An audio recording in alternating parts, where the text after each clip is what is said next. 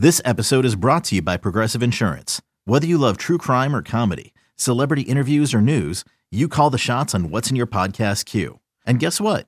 Now you can call them on your auto insurance too with the Name Your Price tool from Progressive. It works just the way it sounds. You tell Progressive how much you want to pay for car insurance, and they'll show you coverage options that fit your budget.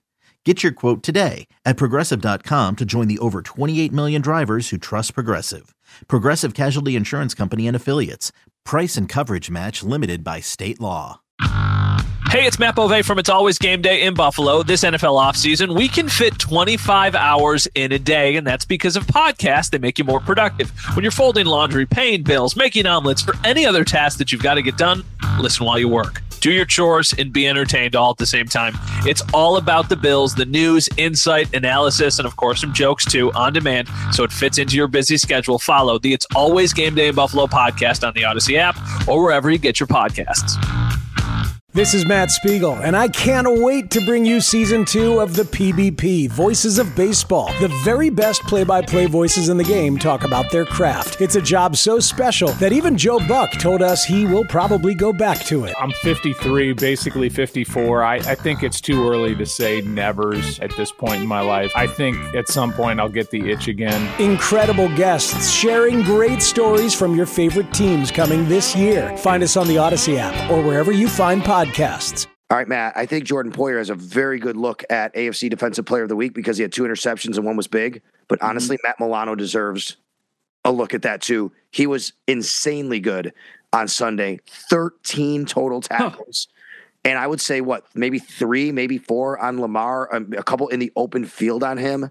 I mean, he was incredible in this game, earned his money today. I think Tremaine Edmunds was very good, but I think Matt, Matt Milano played a sensational football game. I agree. I think that you would have. So here, let's do this. Who would be your Mount Rushmore? So your four guys on defense who you think had the strongest performances? Because I think there's three easy ones, and it's Poyer, Milano, and I think they're kind of a cut above everybody else. And then Tremaine Edmunds. Yep. Who else can we give a little bit of love to just to kind of round it out? Because there were some really standout performances there.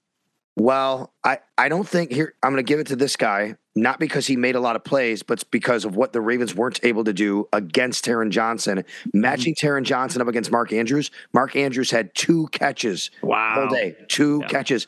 And the Bills did not go to their base defense to defend him. They kept Taron Johnson, a, a nickel corner, undersized against Mark Andrews. He defended him. He had two catches all day. Yeah, I mean, and we talked about Mark Andrews a lot this week and his ability to completely take yes. over a game. And also, we should also give some love to, especially like Dane Jackson comes back. Uh, there were there were times it. there were times when you know they got beat, but Dane Jackson looked good and Elam looked good, and we knew Bateman and Duvernay are good players, but they're not wide receivers. They're not Hill and Waddle or anything like that. So I was always more confident with the corners going into this game than I was last week, or maybe that I will be even next week against the Steelers because they've got some good wide receivers.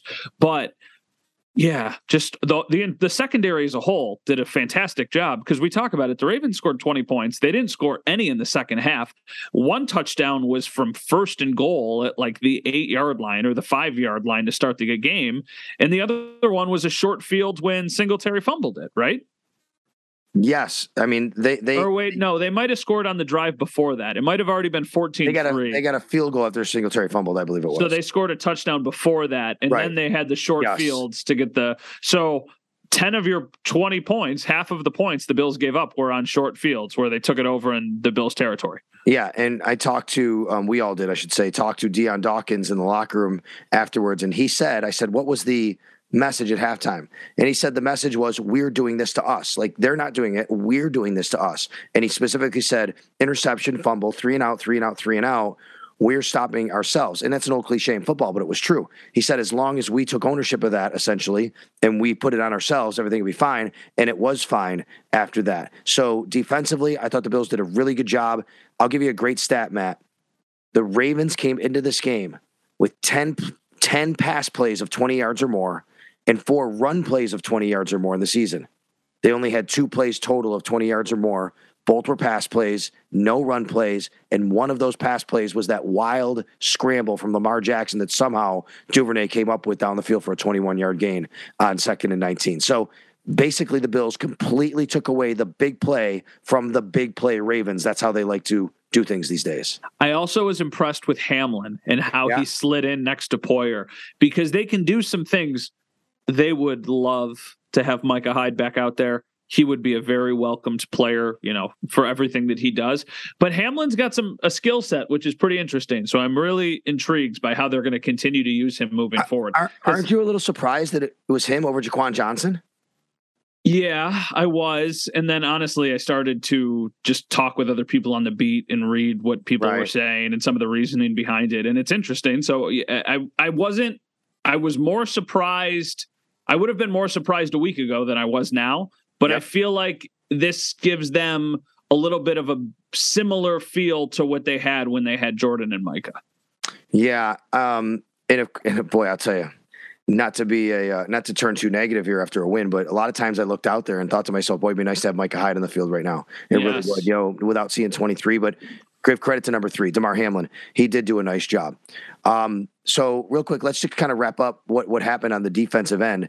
Mm-hmm. You know, the Bills did when you talk about contain Lamar, he did break loose a little bit. He did have his gains. That's going to happen against Lamar Jackson. He actually had 11 carries for 73 yards. Josh had 11 for 70. So The two quarterbacks kind of uh, balance each other out when it came to running the football. But I thought there were times where they just over pushed it a little bit, over pursued, got out of their lanes. That's when he broke contain. But there were other times where I thought they did a nice job to string him out. I thought their tackling was good when they had a chance to tackle him, other than one or two plays, and that's got to be a key. Matt Milano made a couple of those tackles in the backfield. You saw there was a sack. I think Von got a sack, and then later who got the other sack that was back there. Uh, but either way, I thought they Rousseau. Did, Rousseau, thank you. I, I, I thought it was nice Rousseau job. half and Daquan half. Yeah, there you go. And um, I, I, thought that was how they had to do that. You know, you have to make sure you're a sure-handed tackler when you get around him and around the football. Uh, we were ta- you mentioned it a couple times in the podcast.